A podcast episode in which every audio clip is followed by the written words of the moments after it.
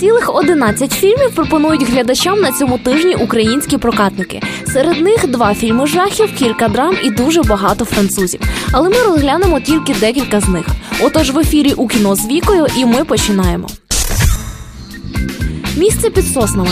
Знову дія розгортається у маленькому містечку на півдні Америки. Знову темою фільму стає сім'я, сварки і примирення. Знову головну роль виконує володар номінації на премію Оскар Райан Гослінг. Але крім Гослінга, у картині є ще один оскарівський номінант Бредлі Купер і нинішня дівчина Гослінга Єва Мендес.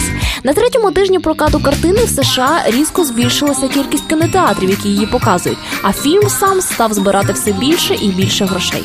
Ця епічна драма, що показує нам життя двох поколінь американців, виглядає незвично свіжо на фоні інших голівудських фільмів 21-го століття. Але через цю епічність, а також через безжальне звернення з зірками, фільм удостоївся і жорсткої критики. Однак вона губиться на тлі загального захоплення. Один із найцікавіших молодих російських акторів Данило Козловський здається на вірному шляху, щоб стати місцевим Бредом Пітом. Фільм про легенду радянського хокею Валерія Харламова, хоч і грішить проти історії і фактів, виявився міцною, динамічною і емоційно спортивною драмою. Історія взаємин гравця і тренера, що стала основою сюжету, виводить легенду номер 17 за межі фільмів про один важливий матч. А гра Олега Меншикова, за словами багатьох критиків, стала кращою в його кар'єрі. У це, знаючи минулі роботи актора, віриться на силу. Проте фільм зібрав і частку негативу. Спортивна драма цілком очікувано виявилася наповнена і патріотично-пропагандистськими ідеями, що і викликало цілком очікувану критику.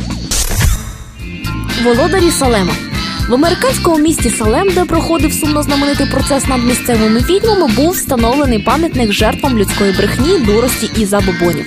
Саме Салем з його лицемірними жителями був показаний в романі Червона літера. Те, що роб зомбі використовує національну ганьбу, практично допомагаючи утвердженню в американській школоті саме забобонів, ще не робить йому честі. Після двох хеллоуінів він захотів зняти щось авторське зі свободою дій, і цю свободу йому дали.